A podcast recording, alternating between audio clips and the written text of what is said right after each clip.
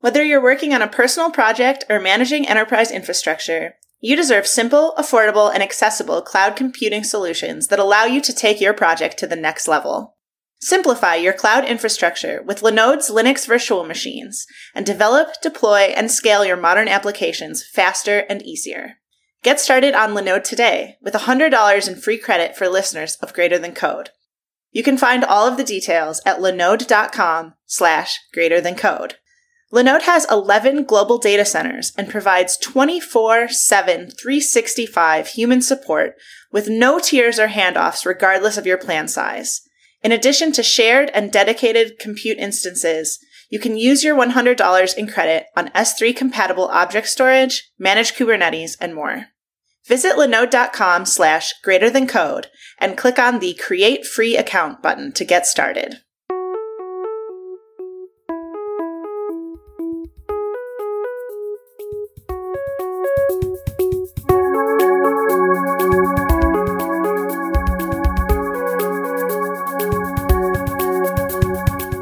Everyone. Welcome to episode 228 of Greater Than Code. I am Artemis Starr, and I am here with my fabulous co host, Mando Escamilla. Thank you, Artemis. I'm delighted to be here with my good friend, Rein Henrichs. Thanks, Mando. And I'm here with my friend and brand new co host, Tim Banks. Thanks, Ryan. I'm Tim Banks, and I am delighted to have our guest for this show, Corey Quinn. Thank you. It's an absolute pleasure to be here to once again indulge my ongoing love affair with the sound of my own voice. Just so everyone knows, Corey is the chief cloud economist at the Duckbill Group, where he specializes in helping companies improve their AWS bills by making them smaller and somewhat less horrifying. He also hosts the Screaming in the Cloud and AWS Morning Brief podcasts and curates Last Week in AWS, a weekly newsletter summarizing the latest in AWS news, blogs, and tools, sprinkled with snark and thoughtful analysis in roughly equal measure. I will. I would agree that that is a fair characterization of what I do. Excellent work. Thank you, Corey. Uh, we like to start off every podcast with asking our guests kind of the same question, and that question is, "What do you consider your superpower to be, and how did you get it?"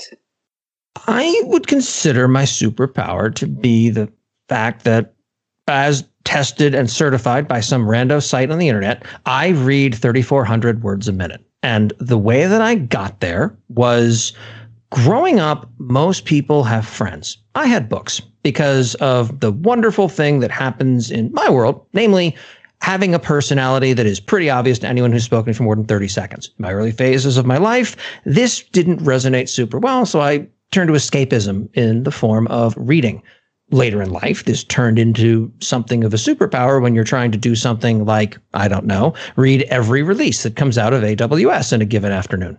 Yeah, that'll do it. There are so many. I went to a private elementary school for a year, and one one of the less weird things that they had us do was do speed reading training. And they had this little cylinder, and you would feed in a piece of paper, and the cylinder had room for I don't know eight to ten lines of the paper, and it would kind of scroll automatically at a certain rate, and you would read the story and then take a test afterwards. And then as you pass the tests, they would both speed up the cylinder and then also shrink the kind of amount you could see at one time to the point where it got to just kind of reading line by line and this thing scrolling super fast. And it was it was really weird and it really kind of struck my competitive juices, right? Like I really I really wanted to show the teachers that I could read as fast as possible. Uh, so yeah, that's the one thing from that weird private school that I went to that I think has uh, had any sort of payoff in my adult life. There are a bunch of tools and techniques that people can use to increase reading speed, and I've never done any of them. I don't know how I do it. I just do it. And it's easy to sit here and think that, oh, I'm going to read super quickly. That's a superpower. That's something I can use and leverage too. And then what? The skill or the talent is necessary but not sufficient the way that I do things. And you have to refine it and apply it in different ways. Sitting here and doing it as a spectacle or sport on a conference panel or something, and look at how fast I can consume information, not much of a party trick. Using that and applying it to something that for in my case, distilling vast quantities of information down in an understandable and meaningful way, that was the outcome. It was never about just quote unquote being smart, which is how I often hear other folks talking about various superpowers of, oh, I have a natural innate intelligence. Great. What do you do with it? How do you apply that? And that's the thing that often gets overlooked, at least by folks in a somewhat early stage of, of the development that they're dealing with professionally. So let me ask you do the This Week in AWS podcast. Why do you give a shit about that stuff? Functionally, what I do, and is what I started doing when I started the Duckbill group, was understanding the AWS bill so that I can reduce it sure, it's easy to do that from a pure numerical analysis perspective and figure out, oh, what reservations or commitments you can use. But a lot of it required insight into what the application was doing. Because the worst and the worst consultants in the world are the ones that walk in, look around, have no idea what they're looking at, and then start telling you that you screwed everything up. That's not helpful. It's not compelling.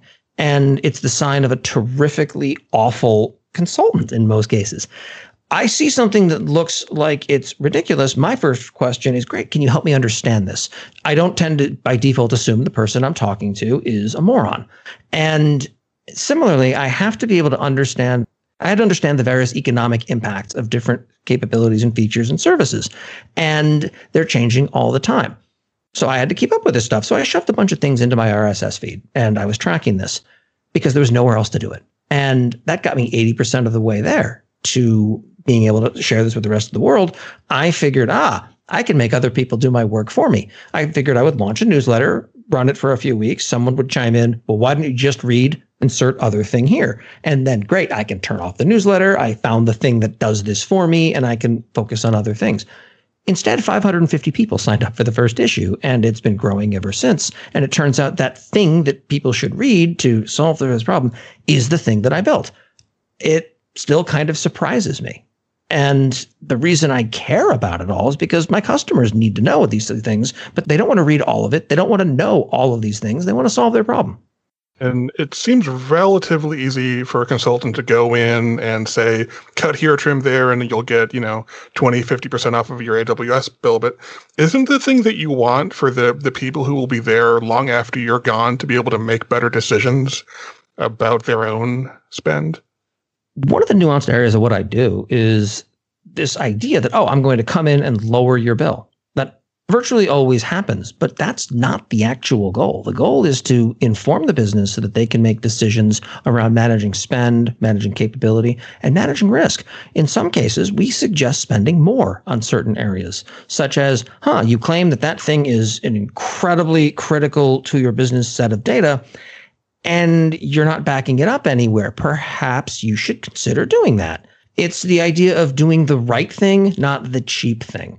It's we don't ever charge, for example, by percentage of savings or percentage of bill. It's flat rate only. Because once that's done and we agree on what that rate is, there's no other conflict of interest. I'm not trying to rack up savings to claim a percentage of it. I have no partnerships with any vendor in the space, so I'm not getting a kickback if I say, oh, use this tool or that tool or that service. Instead, it purely reduces me down to this is what I would do if I were in your position. Take it or leave it. So I think, Corey, uh, it's fair to say that people recognize your expertise both in optimizing of cost and in optimizing of practice, you know, writing good tools, adopting best practices and, and, and having sound, resilient architectures and saving money. But it's also fair to say that that's not why people follow you. Uh, you have a voice in a particular way of analyzing things that appeals to people. And, and you know, it is, there is, you know, snark has its place and it's very well placed in your commentary. But what it mostly involves is true insight. So, can you kind of give me the story behind what really empowered you and made you comfortable in delivering, you know, your full Corey Quinn to people in an industry where maybe people aren't really supposed to be their whole selves? my entire career, I had a core competency that I was always the absolute best in the room at across the board. And no one could step to me as far as being good at that thing. And that thing was getting myself fired because of the things that I said. And my entire career, every boss, every mentor, every teacher, every family member, every vague acquaintance that I pass on the street has given me the same advice. Your sense of humor slash personality is going to hold you back in your career. And when I started this place, I was so tired and beaten down from hearing that, that I figured that either everyone I've ever spoken to is right and I'm wrong, or I'm right and they're all wrong. And with the confidence born of being a mediocre white man in tech, I figured let's try it and see. Because worst case, if the whole thing blows up in my face, well, I can go back to using my maiden name professionally. I can effectively shove the Corey Quinn uh, identity as it is down the memory hole, and I can go back to being an unhappy employee somewhere else. And it started to resonate, and it sort of took on a life of its own. And for the first time in my entire career, I don't feel like I have to hide who and what I am. And that is a powerful thing. So, one of the things that I think people appreciate, especially in your very active and humorous Twitter feed, is saying the things that everyone is thinking about the Giants. You speak truth to power, but you do so in a manner that does not insult nor mischaracterize the people who make the technology, who make the decisions. Can you talk to us a little bit about how being kind while still being somewhat snarky guides, you know, what, what's your thought process and how does that guide your commentary? You say this like it's a done deal, but it's very much not. Earlier the week of that we're having this recording, I wound up doing a snarky, sarcastic rebuttal of the profile of me that appeared in the New York Times in the voice of AWS. And I made some snarky offhanded comments that implied basically that AWS marketing was crap. And I heard from several people inside that team that, that found, they thought that hurt them. And to be very direct, I got that wrong. If people are hearing what I have to say and feeling bad about themselves, about their work, then I've gone in a wrong direction. It's a very fine line to walk given who and what I am. But when people see what I have to say and hear it and they walk away hurt, I failed. I don't always get it right, clearly. All I can strive to do is be better and not make the same mistake twice. It's a constant process of evolution and learning. And to be very direct, I am incredibly grateful by people feeling that they have the psychological safety to reach out to me and say, that hurt my feelings. Uh, one thing that I've I've seen you do, Corey, kind of as an accessory to that is kind of be on the lookout for people who maybe don't feel that same kind of psychological security, but also feel some sort of or have some sort of negative impact or connotation with what you said. I've seen this a couple of times. I saw it once this week when you were talking about uh, you had a Twitter thread talking about how to find a job in tech, how to negotiate salaries and stuff like that. And then there was a Slack group that we're both involved in, right? And someone someone made a comment saying that they felt put out a little bit by kind of the tone of what you had said. And I personally found it impressive and a little bit inspiring the way that you responded to that individual. Would you mind building on that a little bit? Kind of, you know, why you think that's so important and then kind of, you know, how you like address and maybe manage those kinds of situations? Sure. Privilege is a funny thing because you we all swim in it in various ways. No matter who you are or what you do, there are elements of privilege in, that are inherent to you based upon aspects of your life. And to you, that's not something that you're generally aware of in a conscious sense. Instead, it's very much a part of the background of your own lived experience. And it's difficult at times to put yourself in the shoes of people who have different stories. And the natural response in some cases when being told about privilege is to push back. Excuse me, nothing was handed to me. I had to work and build this thing. And sure, on some level, maybe that's true on some level, but you did not have to deal with the headwinds against you that a lot of other people did. And there is an element of, well, I was born on third base. I didn't hit a triple. Yes, that's true. It absolutely is. But you still got to go from third base to home on some level. It's easier than someone who's starting off on home and having to round all of the bases, and there's still work that has to be put in. But it's important to understand that this is an important thing, and a lot of people struggle with it because our society is inherently unjust. There is no way around that. The difference is, is that I'm not sitting here when I have these conversations talking about how I wish the world was or how it should be. I'm one of those people that sees the world as it is, or as I assume, as I interpret it to be. And I speak from a position of this is how I function in the environment in which I find myself. Now, some aspects of what I do do not apply to people who don't look like I do. I generally go out of my way to avoid airing those things. I don't want to build a conference talk on how to handle job interviews for white guys because that's awful. It's about getting interesting perspectives on this. One of the I did that actual talk or something close to it back in 2016 or so. And when I realized what I'd built, I was horrified and didn't give it again for a couple years. And then I gave it as a keynote at DevOps Days Charlotte. And I did that with my co speaker, Sonia Gupta, who she and I sat there and gave the talk called Embarrassingly Large Numbers Salary Negotiation for Humans. Her background is as an attorney. She also doesn't look like I do. And it became a much more equitable talk. It became a much more universal talk. It was better in every respect. And it remains one of the talks I'm proudest of giving.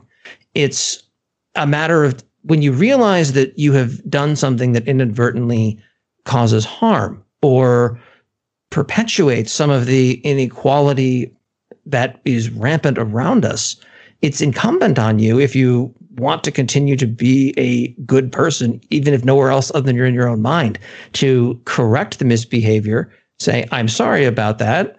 And then, this is the key part, strive not to do it again. We're all works in progress. I think that notion of us all being uh, works in progress rings more true than I think most people like to admit. Uh, we constantly iterate on ourselves as we should be doing to find our mistakes and correct them and then implement those corrections as we go forward. The thing that I think most people miss is the fact that they have to admit the fact that they did something wrong in the first place, especially in the form of public opinion in a, in a very public place like Twitter. You know, Corey, you have done really well at that. And I think there's a lot of wisdom that people can gain just by watching how you say, Hey, this was not right, or I can do better, and holding yourself accountable when especially other people hold themselves accountable. How do you think that we can promote this type of behavior in our culture and in our industry? Okay, let me tell you the dark secret then, because I don't want people to get an unrealistic expectation of who I am or what I do when I get it wrong, very often someone will either say something on Twitter or DM me with a, this isn't a great take. And every time, like clockwork, my immediate response is to get defensive because no one likes being called out. What I learned by going through the process is when I feel that flash of defensiveness, shut up. Do I do not respond. I step back for a minute. I go for a walk. I think. I get I wait for that reaction to subside and then really think about the feedback that I'm given from a place that is not in the moment fraught with emotion. There are times that I can do that in seconds, there are times it takes me days. And usually what happens is I realize that they have a point. Very occasionally I disagree with what they're saying. And either because I didn't communicate clearly or they misunderstood, or on some level past a certain point, it is so far below even the level of rising to microaggression that it's one of those. Yeah, I have a bit of a hard time accepting that particular feedback where easy example of this is I wound up having a uh, a gag recently called AWS Hambone, where they had some line art drawings in some of the AWS stuff that was put out, and I wound up having an event called AWS Hambone. Twitter safety blocked someone who tweeted the phrase at one point. It was, what is this? Someone said, ah, well, on Urban Dictionary, if you look up the word hambone and scroll down a few things, and of course it's something horrific. There's always something horrific for three quarters of the words in the English language. And at that point, like you're so far into the weeds that it's. I don't know that I necessarily would agree with that in that sense, but it's also not going to be a recurring gag that I use all the time. when I named my company the Duckbill Group and slapped a platypus up on as our mascot. I spent a week researching is there anything problematic on any aspect of the platypus? And every bit of research I could do was no.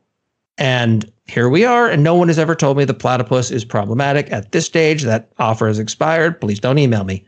But it's about doing doing your best to be to make these things right when you get it wrong.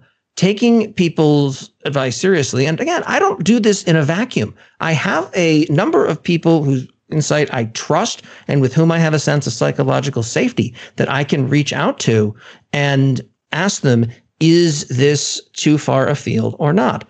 And I want to be very clear. The majority of those people that I reach out to look an awful lot like me because I'm not asking folks who are not overrepresented to do additional unpaid free labor. I'd really like to dig in a little bit more deeply to the part where you said you get defensive and then you take a moment because that seems like the key to me. And it also seems like something that's really, really hard in the moment to do. So Virginia Satir says that the problem isn't the problem, how we cope is the problem.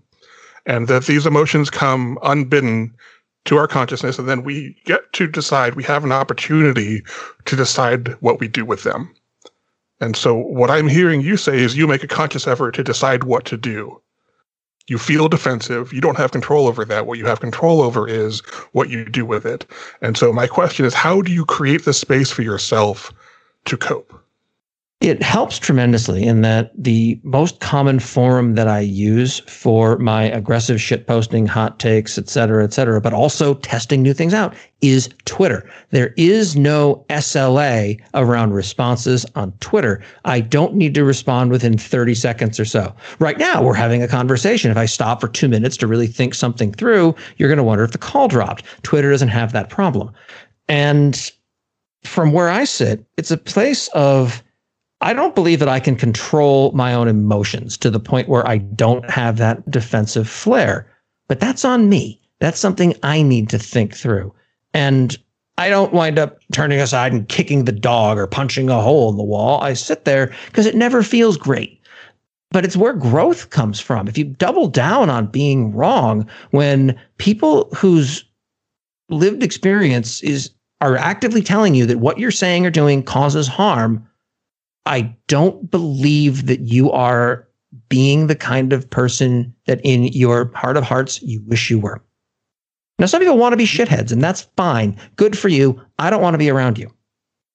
You want to make it possible to say your your real yeses and your real nos. Yes. Absolutely. Punch up. It's hilarious. I mean, I'm a hell of a cyber bully to a company that's worth $1.6 trillion the last time I checked. If they can't take it on the chin, they need to deal with it. But there are individual people who work there, and they don't deserve getting dragged. As I mentioned previously and repeatedly, the single exception to this is, of course, Oracle co founder Larry Ellison. Because even if someone's garbage, they have friends and family who love and care for them. And Larry Ellison is an asshole who does not. Nobody likes Larry Ellison. And the best part of that is, is pe- I got a lot of pushback and a lot of feedback on that article in the New York Times. And the one thing that I thought was notable is not a single person defended Larry or said that I was wrong. Because I'm right. He's an asshole who has no friends. QED. But everyone else off the table. You're obviously very intentional about this. So what do you do intentionally to stay on the right side of that line? The honest and easy way is I talk to people. I fall into the trap personally of forgetting people behind things. To my worldview, a big company is one that has 200 people. And when I don't know anyone on a service team at AWS who is involved in building a project or launching a service, I just view it as this thing this enormous behemoth did, and then I make fun of it. As soon as I talk to someone who's involved with that, it's, oh crap, I need to understand who these people are. Honestly, one of the reasons I've been so rough on Amazon marketing is that no one in that group talks to me. It's basically a void. So it becomes almost a punchline. And then I have to be reminded from time to time that there are people there. That's an area I get it wrong in. Now, on some level, the Amazon corporate posture is if we ignore Corey, he'll probably go away. Which is absolutely the wrong direction to go in. It's akin to, well, if we kidnap the bear cubs, that maybe that grizzly will let me pet her. It doesn't work. It's like smacking an alligator over the snout with a rock in the hopes it'll make him friendlier. Don't do that. I guess I'm saying I crave attention. We'll roll with it. I think you also compared yourself to an alligator. That's Oh, the part absolutely. that I heard. That's fair. Yeah. Do and alligators, to my recollection, do not have bills. Correct. No, no, those are reserved for generally ducks, geese, and platypuses. Is it platypus or platypi? Platypi is a myth. It's platypodes if you want to go down that particular uh, Latin route.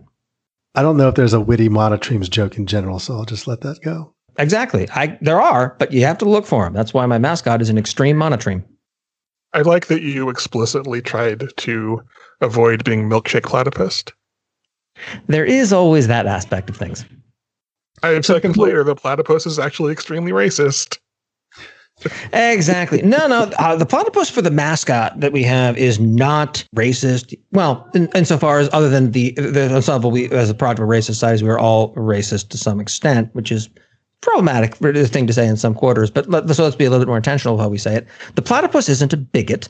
The platypus isn't even hugely angry most of the time. The platypus is just disappointed in all of us because realistically, we could be doing better than we are. Do you have any advice for any of our listeners who might want to make a career out of being snarky?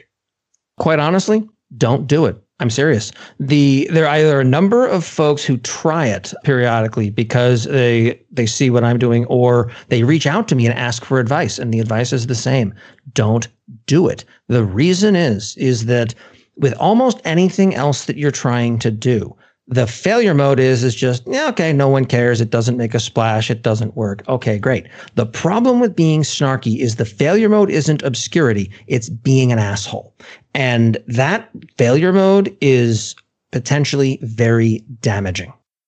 And to that extent, when I see various parody accounts on Twitter, the novelty accounts that are doing snarky or sarcastic things, I generally don't engage for a while. I want to get I want to get a read on them. Two of the, the parody accounts that absolutely nail it are was it Simpsons DevOps is the, Oh the God, parody account there and Killed by Google. Both are phenomenal. They get it. I talk with the people behind those accounts regularly and I learn from them. There are times I get it wrong and they correct me. And very occasionally I will give feedback to them when I think they've gone in a different direction. And we all sort of make each other better for it as a result. But most folks do it. It doesn't end super well. There's an Andy Jassy parody account and has been for years. And it's just mean. It's just mean. I'm sorry. And one of the most distressing things I ever heard that got to me through the grapevine was that some exec at AWS was convinced for a little while that it was me. And that hurt because, to be very honest, I don't operate like that. I'm not here crapping on people individually with a remarkably small subset of exceptions to that. And those exceptions universally have something in common. And that is that they punch down, they drive good people away, and they're small people in positions of inflated importance. Think the corporate equivalent of a number of senators that I'm sure you already leap to mind when I say that. So, Corey, I'd like to ask that we've talked about how you handle things on Twitter. We talked about your, you know, kind of personal evolution. Now, as as uh, you know, a business owner um, in the tech industry, small business owner to be to be, you know, you know, you're not a, a large, you know, trillion dollar company yet. But how are you approaching and handling diversity inclusion, especially around hiring and retention and salary equity in your own company? Very fair question, and no one has ever asked me that. If you believe that, the answer is is that in order to build and hire diverse teams, it takes effort. The easiest thing in the world to do is to reach out to the people you know from your background. Well, that's not generally hugely diverse because regardless of what we look like, you're generally encountering them in the same types of environments, doing the same kinds of things. And you basically wind up accidentally hiring half your fraternity or whatnot for those who went to college. And that's a bit of a challenge. So you have to be intentional about it for one. You have to be prepared to expand your hiring pool, do things that don't necessarily come naturally. There are folks who specialize in, in diversity, equity, and inclusion who have tremendous advice on how to do this. Pay them for it. Advice is worth what you pay for it and have them assist. And then from there, it's do your best. Have a way to measure what you're trying to achieve and whether you get there or not.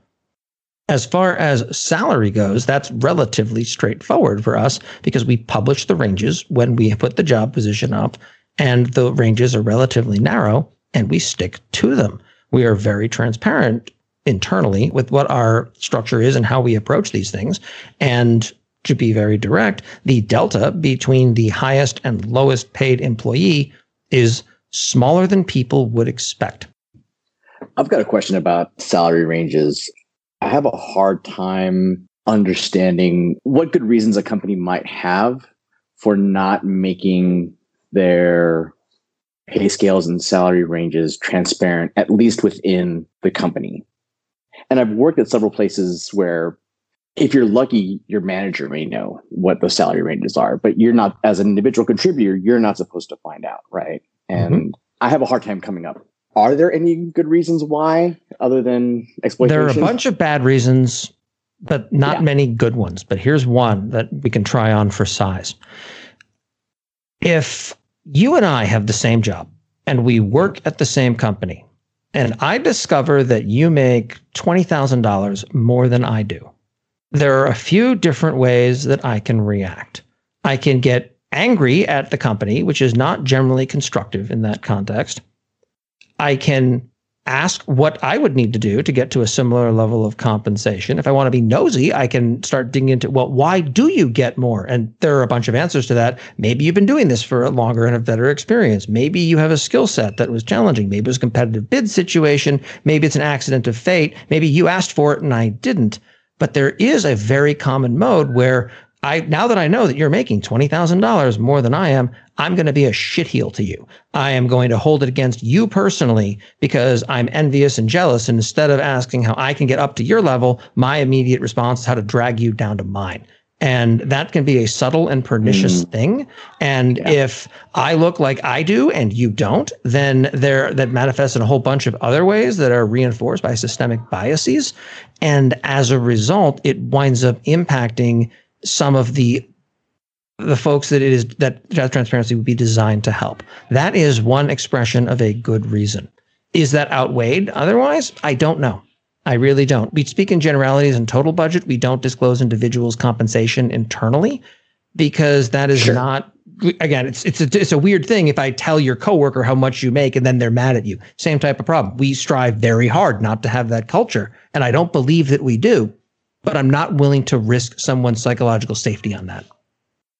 Yeah, no, I, I get that. I think in my experience, it's been a little more, I can't find out what the top and bottom band is for this role unless I have people working for me in those roles. And that's where it kind of makes it, it makes it difficult to at least for me right it makes it makes it difficult to understand why that's the case.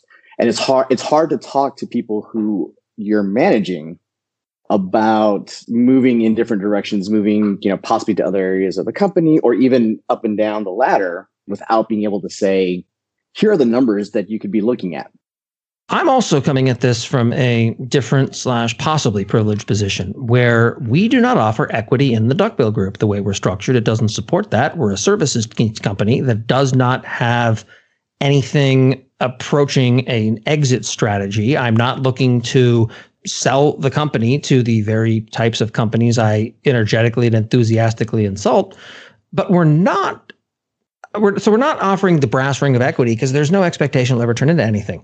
Instead, we offer cash comp and we have a bonus structure that is tied to what the company does. And it becomes very easy for you to look at what we're doing. And if you're toying with a role here and we have those conversations and figure out what your compensation is going to look like. Is it comparable to Netflix pay? Course not. They pay top of market and tend to, but that's okay. We also don't have you on edge every day wondering if you're about to get fired.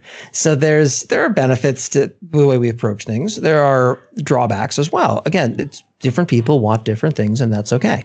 At a company that has a significant equity component to compensation, that usually is removed entirely from transparency in compensation, unless you're a named executive. How many shares have you been granted? Are there options? What was the strike price? How is the vesting work? Did you come aboard as part of an acquihire? In which case, there was a very distinct compensation structure that was almost certainly set up for you that does not apply to other people. Do you have a particular rare skill set that was incredibly valuable.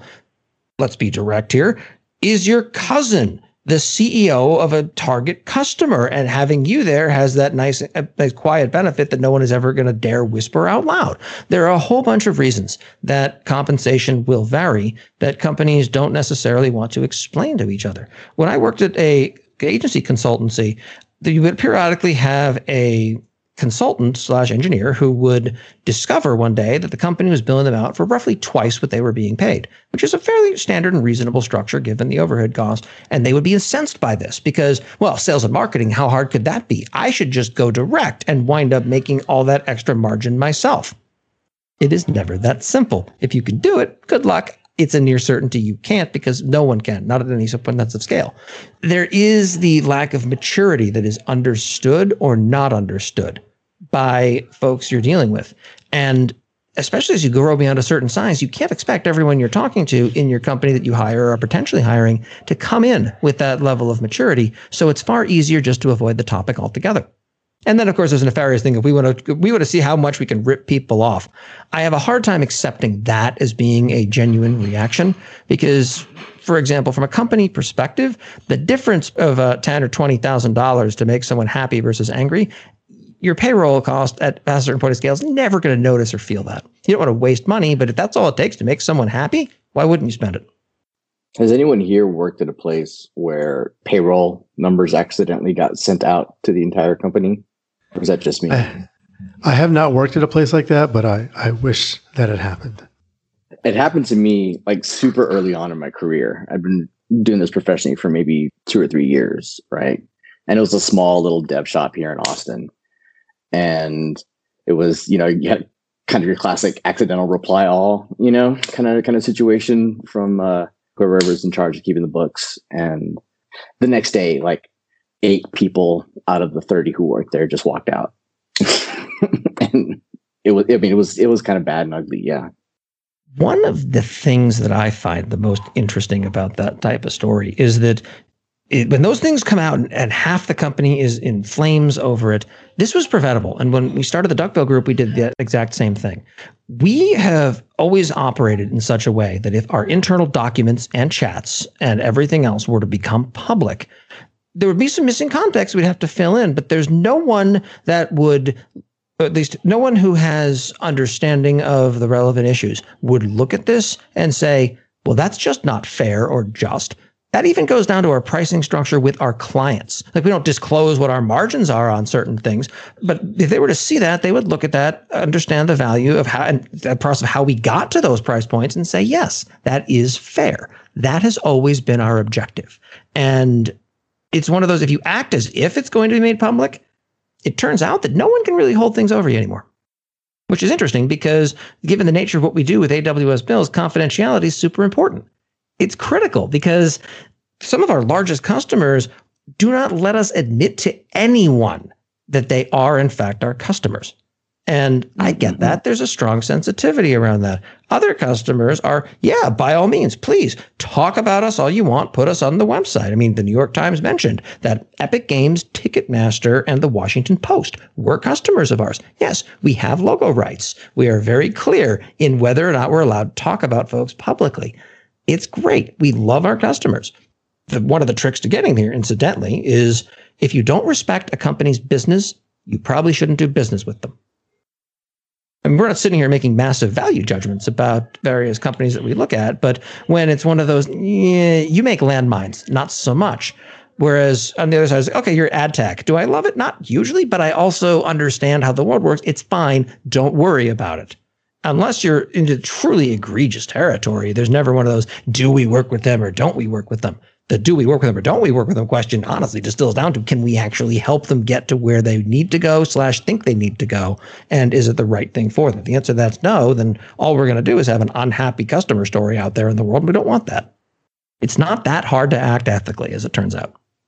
There is an interesting contrast between Corey, your story about uh, salary disclosure in Mando's, which is you made the point that it could be in your employee's best interest to not disclose. And I, I don't think you're lying. But I bet if you had asked Mando's companies, executives, they could have may very well may have given the exact same story. And the thing that I think is difficult is when you have to trust in the benevolence of capitalists to figure this thing out. Mm-hmm.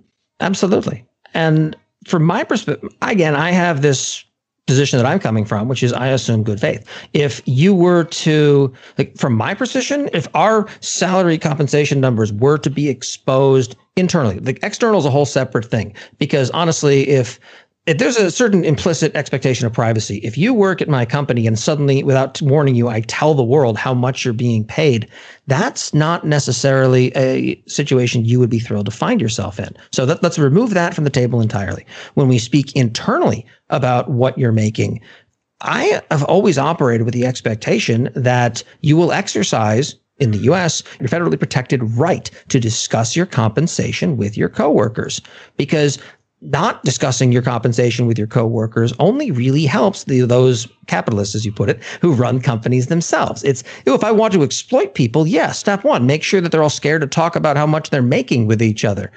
That doesn't align with anything I ever want to see myself doing. So, from my perspective, why would I not disclose salary information?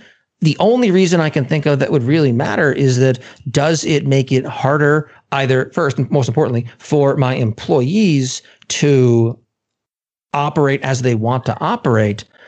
And two does it do any harm to my business in any meaningful way? And that is a nuanced and challenging thing to to figure out. I don't know the answer is the short response to it I don't think there'd be anything necessarily good that would accelerate my business if we're suddenly talking about compensation numbers publicly.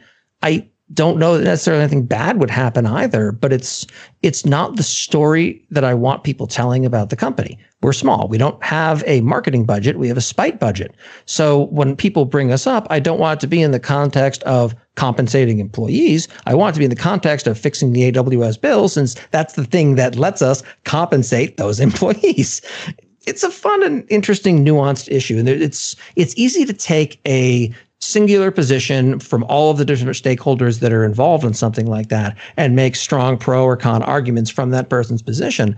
But one of the weird things about running a company that I discovered is you have to put yourself in multiple shoes simultaneously all the time where you have to weigh the opinions and perspectives of various stakeholders. You ask someone in engineering what they think we should be focusing on strategically. The answer is probably going to align around engineering, but is engineering going to align with what the company needs to do? If you're getting no sales coming in, is engineering going to be the way you fix that? Maybe not. Maybe you invest in marketing or sales as a result. And it's always about trade offs, and no one's perfectly happy with what you decide. The world is complicated. And for better or worse, one of the bad tendencies of Twitter is to distill these principles down to pithy sound bites that fit in 280 characters. And the world doesn't lend itself to that. Okay, let's try to distill this down into a pithy soundbite. By all means. No, I'm just. And I'm sure someone's going to be pithed. It'll be fine. Hey. I was waiting. It took longer than I expected. Latency. What's the most important thing in comedy? It's timing. Timing. Timing.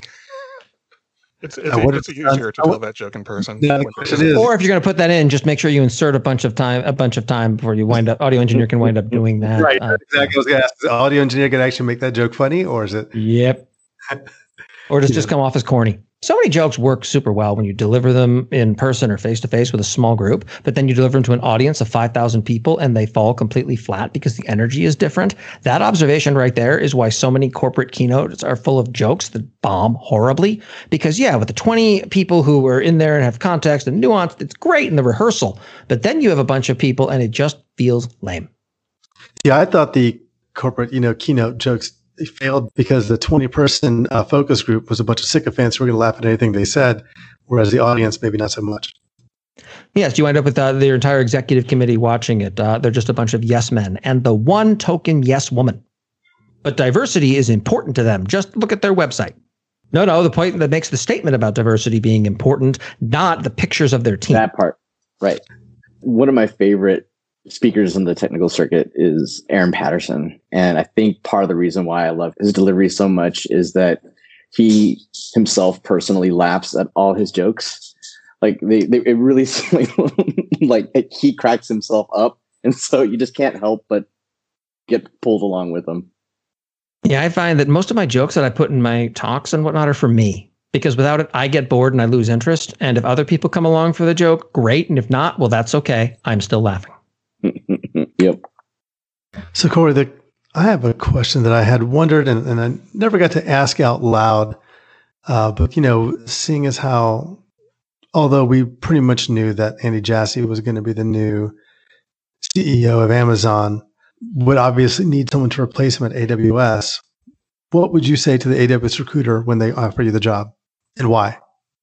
Directly, that would be one of the most thankless jobs I can possibly imagine for the way I see the world and how that job has to be done in all seriousness. It is the ultimate expression of responsibility without the ability to directly impact an outcome. You have to delegate absolutely everything. And it's paradoxical, but the higher you rise in a role like that, the less you're able to say. Every time Jeff Bezos makes a comment in public, it hits the news. He doesn't get to go effectively shitposting on Twitter. How Elon Musk manages to do it, couldn't tell you, but his random jokes move markets. And that's why he's constantly in trouble with the SEC. The reason that I enjoy the latitude and the freedom that I do is that I am functionally a nobody, and that's okay. As soon as I start becoming someone who is under global public scrutiny, then that entire thing becomes incredibly misaligned.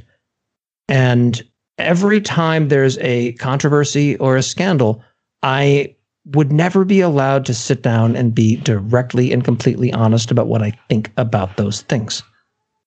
Because you can't in those roles. These things are always nuanced, and public messaging is a problem. I do firmly believe, for example, the reason I don't weigh in very often on a lot of the labor relations issues, for example, that Amazon winds up finding itself confronted with is I believe firmly that there is a choice that I get to make as part of my expression of privilege here. I can be part of the mob on Twitter yelling at them over these things, or I can have conversations with, directly with people who are in a much better position to influence these things internally. I do not believe you can do both simultaneously. And we pick and choose our battles sometimes. And I can't wind up going off about every outrage, real or perceived, that a company does, or I simply look like an endless litany of complaints. You have to find the things that make an impact. And there's always a price to that an example of a fight that I do go to bat for is Amazon's position on non competes for their employees and their decision to pursue them after they leave Amazon. I think it is beneath them. I think it makes the entire industry poorer for it. And it's one of the areas in which I do not respect Amazon's position, full stop. Their employees are better than that and deserve more. That's an issue that I feel profoundly about. And I'm willing to go to the mat on that one. But when I do, it comes with a price. It makes them look at me like a little bit of a, oh, is he going to be one of those, whatever those happens to be? And maybe there's a reason I don't bring it up casually. There's a reason I don't drag them with that in casual joke threads, but it's there. And that's one of those issues I'm willing to be known for. Now, labor organizing and the rest, there is an entire universe of people paying better attention to a segment of their business that I don't talk about or know about, eh, who are well suited to lead a public opinion, to have conversations internally. I don't know about a lot of those things. And this is why I've never cut out to be a VC either, by the way, where when I don't know something, I don't feel that I should be sounding off about that thing on Twitter. Apparently, that is not normal in VC land, but here we are. The beautiful part about being me is that I'm fundamentally in possession of a platform I can use to broadcast every harebrained idea that crosses my mind out to an audience to test it. So I don't feel constrained in what I can say. In fact, that's the reason that I am what I am is that no one can fire me. I'm an AWS customer, but I have no client that is a significant percentage of our revenue base, which means I can't get fired. The only real risk is something either systemic that happens globally, in which case the all bets are off, or we're in a scenario where I have surprise, become a secret dumpster goblin and no one is going to want to do business with me anymore and everyone abandons me.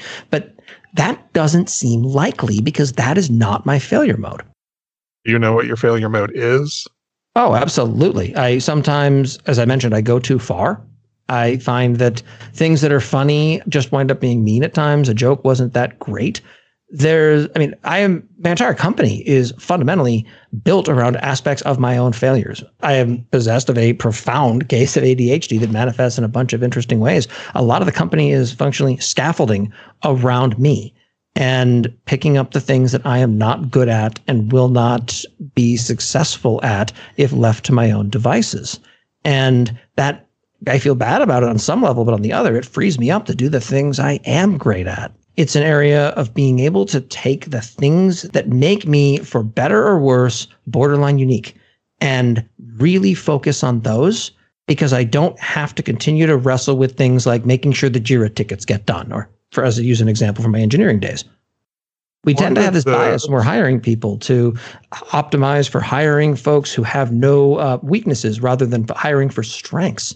Yeah, there are a lot of things I'm crap at, but I'd rather be very, very good at a subset of things that are intensely valuable. And that means that, okay, maybe someone else can handle making sure my expense report gets filed, if you want to use a banal example. One of the first things that you talked about was sometimes to improve the way a customer uses AWS, they have to spend more money in one area rather than less. And there's an there's an interesting property of systems which is that you can't improve a system just by making each individual part better. And actually, sometimes you have to make some parts worse to make the system better. And so I'm hearing a little bit of that here as well, which is you want to build you want to build a system that works well and takes advantage of the parts that you have, the people you have, their relationships, their strengths, how they work together. And you're not interested in everyone having to be perfect you're okay with parts that work in different ways and, and accounting for that and focus. So the other thing is that a system is not the sum of its parts, it's the product of its interactions. And what I'm getting is that you care about those interactions. Very much so. It's hard to build things in isolation. It's hard to wind up treating everyone as interchangeable components that you can shuffle up and have them do different things. You don't want to know what would happen if you put me in charge of accounting, for example. And there's this there's also this idea as well that is endemic particularly to the world of developers and software engineers in the context of I have, and I, I, saw this most prominently with a number of professors in my first job as a Unix systems administrator at a university, where I have a PhD. I am a world leading expert in this very narrow field of knowledge, and I am brilliant in it, which means I'm very good at everything else too. Ha! Getting the computer to work. How they don't even offer PhDs in that. So how hard could it really be? And this idea that, oh, I'm terrific at all of these, at this one very valuable, highly advanced skill, I should be good at everything else. Well, not really. It doesn't work that way. And is there even value in you learning that particular skill? Let's use an example that's germane to what we're doing right now. When I record podcasts, I'm good at having the conversations. I'm good at making the word noises come out of my mouth to varying degrees of good. And then we're done with the recording. And what do I what needs to happen next? Well, it has to get edited and put together and the rest. And I don't know how to do that. Now, do I go and spend a year learning how audio engineering works and then spend my time doing the audio engineering piece? Or do I find someone who lives in that world, who loves it, who they are great at it and they want to do it and they want to do it more and wind up paying people for their expertise and let them come out with a far better product than I'm ever going to be able to deliver. If it doesn't need to be me doing a thing, well, I might want to tag someone else in to do it instead. That's the art of delegation. And increasingly, I have to be more and more comfortable with letting more and more things go as our company continues to grow. It's a hard lesson to learn. I mean, the biggest challenge of running a business, bar none, I don't care what anyone else tells you, it's always the same. And it is managing your own psychology. So you mentioned earlier with you were talking about psychological safety and people being able to give you feedback about when their feelings were hurt or you know things that are challenging to talk about. What factors do you think contribute to your approachability when you have this stance of being you know this kind of snarky identity? What makes you approachable still? I think it's that when I get it wrong, I'm very vocal in apologizing. Let me use an example of the time I got it spectacularly wrong. And a while back, I did a parody video of Hitler Reacts, the downfall parody thing that everyone's doing. And it was Hitler receives his AWS bill, was my entire shtick. And I did a whole dialogue thing for it, as one does. There's generators for it. This was not an artistic endeavor whatsoever. And one line I had in there is one woman turns the other and says, yeah, I get gigabytes and terabytes confused too. And it goes on and it got people started liking it on Twitter and I went to bed. The next day, I get a message from someone that a number of women were having a thread somewhere else that they thought it was offensive because that was the only speaking line women had. And it was admitting that math is hard, more or less. And when I heard that, my response was, holy shit. And I took the video down and did a whole tweet, a, tweet thread about here's how I fucked up. And some people were saying, oh, uh, it wasn't that big of a deal. It's fine. You are wrong. I'm sorry. People felt shitty because of what I said, and that's not okay. And just deleting it or not talking about it again is a response, but it's not an instructive one. And it ideally, what I did ideally will help people avoid making similar mistakes in the future. Again, this stuff is not easy. We're all learning. I've made jokes when I was if I go back in time 10 years, I made a whole bunch of jokes and had a sense of humor of now I look back and I am very honestly ashamed of them.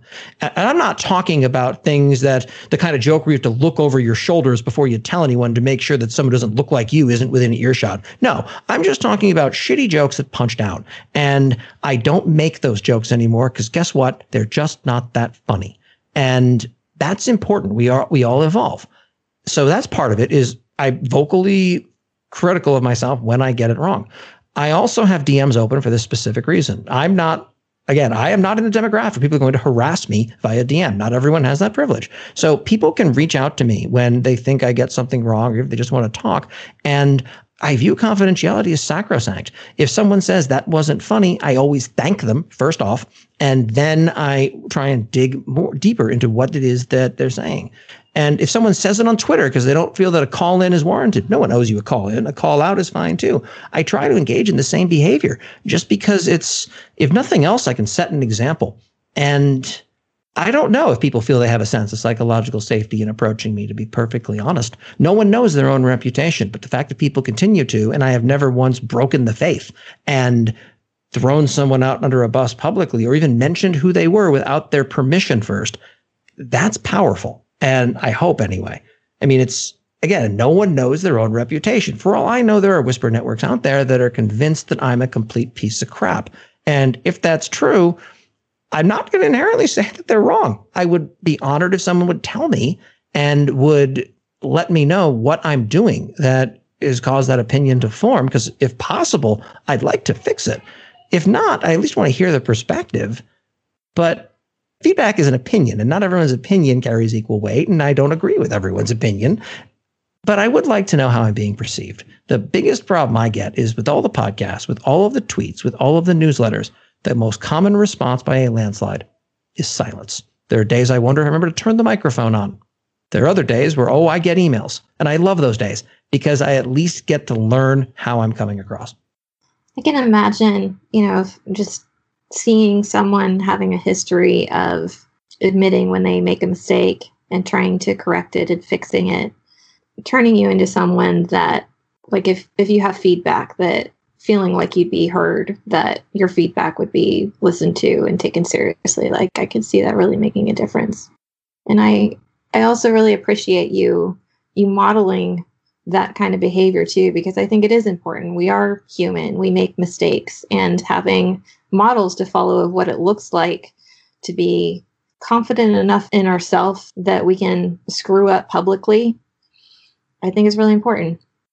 I have the privilege and audience and at least apparently public reputation to be allowed to fail, to be allowed to mess these things up. And if I can't own those things that I get wrong, then what's the point, really? The honest way that I feel about all of this is I just recently crossed 50,000 Twitter followers, which is a weird, trippy, and humbling experience. But if I can't use that vast audience to help people, then what the fuck was the point of it all? Why did I do it? It's not just for my own self aggrandizement or trying to sell consulting projects. If I can't leave a little bit of dent in the universe in the sense of le- of helping people become better than they are, then what was the point? Spoiler, the answer to what was the point never starts with a dollar sign. What do you think is the point? I think it has to be different for other folks. For me, the point has always been about helping people. And I have a sense of indebtedness that I have my entire career because early on in my career and consistently throughout, people have done me favors. And there's no way for me to repay them for the kindness that they have shown and the help that they've given. All you can ever do is pay it forward. When I help people with an introduction, it doesn't take much from me. You two people have problems that would be uh, solved great by having a introduction between the two of you. Wonderful. Go ahead and talk. Let me know how I can help and it costs me nothing. And people are like, great, how can I thank you for this? Help someone else. It's always the same answer. It's a someday you're going to be in a position to help someone else. Do it. Don't think about how it's going to come back and help you. Maybe it will, maybe it won't. Cosmically, I found it always does somehow. But again, you don't have to take that on faith. Just assume it doesn't help you in the least. The more you help people, the more you wind up doing favors for people, the more it comes back around. And that is something that opens up a tremendous level of, I guess, leverage, I guess if it makes sense, of being able to to make a difference in the world. Now, please don't misunderstand what I've just said as, oh, you should do a bunch of uncompensated work for anyone who demands a moment of your time. That's not what I'm talking about. I'm not suggesting you let people take advantage of you. But when you find someone who's struggling at something that you know how you would approach it, it really doesn't cost you much to reach out and ask if they need a hand. That seems like a good note to switch to reflections. I think that's great. I I was thinking about Corey how you look at mistakes as opportunities to get better, but not just for yourself, but also for how you participate in communities that matter to you. And one of the interesting things about systems is that systems derive their purpose from how they relate to larger the larger systems. So an engine derives its purpose from how it relates to the other parts of the car. If you take the engine out of the car, the car doesn't move, but neither does the engine. So I think that the best communities, whether they're basketball teams or software development teams, whatever they are, are communities that make each person better and that we derive our our purpose and our meaning from our relationship with other people. I can offer my reflection on this. I, I've often been either disappointed with or very impressed by people's ability to learn about themselves and about the impact that they have on the world. I have observed in Corey and have been inspired to do self optimization, where I have a course of action or a behavior or a, or a line of thinking or reasoning presented into the ether. And then, based upon the feedback and, and whatever other means of observability, I amend and iterate on myself to become better. Never perfect, you know, perfect is the enemy of good, but just to be better, to be continually improving, to become, as if I were going to find a term to describe Corey and a term that I would ascribe to myself to become a human optimized. And I think if we take some of those examples that Corey's discussed and apply them, I think we can all reach that point to where we're we always know that there's always ways to improve, and if we listen to those around us and we study the impact that we have on those people, that we can do that. It's been interesting listening to you talk and had this kind of description of you in my head of this kind plus snarky being. And what does that look like? And one of the things I've seen you model repeatedly as I've listened to you talk is holding yourself accountable. And in one context, being able to take in one on one reflections from other people and really take it in and, and think about what people say. But two, also taking responsibility for how other people see you and your position you know in the world and how how those things you do end up you know affecting other people and so i i really appreciate your taking responsibility for the one-on-one interactions that you have as well as the how people see you in kind of a public context and react to those things you know as well. And such that when you're out there being a model and someone that people look up to that you know you try and have a good influence on the communities around you too. What's kind of striking me today is uh, strangely enough it's kind of like a a little bit of a meta reflection almost. It's like a reflection about y'all's reflections which is kind of weird. But you know today is what february 26th it's been it's been a rough couple of weeks here in uh, in texas. And uh I mean, it's been a rough couple of years, right? If, if, I'm being truly honest, but you know, the past couple of weeks have been really tough, and I found myself not being, I don't know, maybe as open about kind of the rough time that I've been having, especially with people at work, right? Mainly because I, you know, I'm an engineering leader at work, right? And I don't want to, I, I feel like I don't want to put that on folks, but something that, you know, something that Rein that you said right is you know the system is a product of its interactions right and and I've been intentionally cutting off parts of myself from the interactions of the system that is work and the people that I work with right and you know something that hit me really hard Corey when you said earlier right was that when you there's like a power in not having to hide who you am and what you are and what you're kind of bringing to the table and, and how, how you're doing at a certain time right? And like not being able to like I want nothing more than to be able to model that kind of behavior to the rest of the company right? And make it so that they can be okay with coming in and saying it's been a rough couple it's been a rough couple of weeks. I'm sorry i'm not going to hit my whatever deadlines or whatever they said they were going to do you know? And so maybe i need to spend some time doing a little bit of apologizing and uh, apologizing for not letting people know what's what's really been kind of going on and working to make myself better. For my part i know that my words are loud. I imagine that my words are funny but this is really reinforcing the notion that my words are heavy in that they carry weight.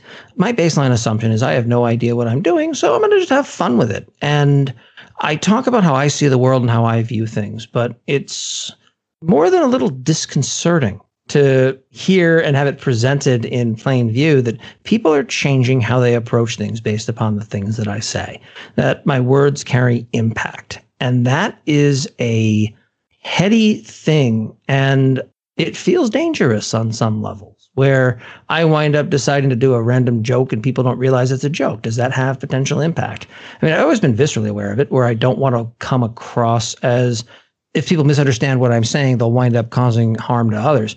There is a balance and there is a I guess a growing awareness that it's not that maybe all these people aren't just sticking around for the jokes. Well, thank you, Corey, for coming on the show. Thanks, everyone. Thank you for having Thanks, me. Corey.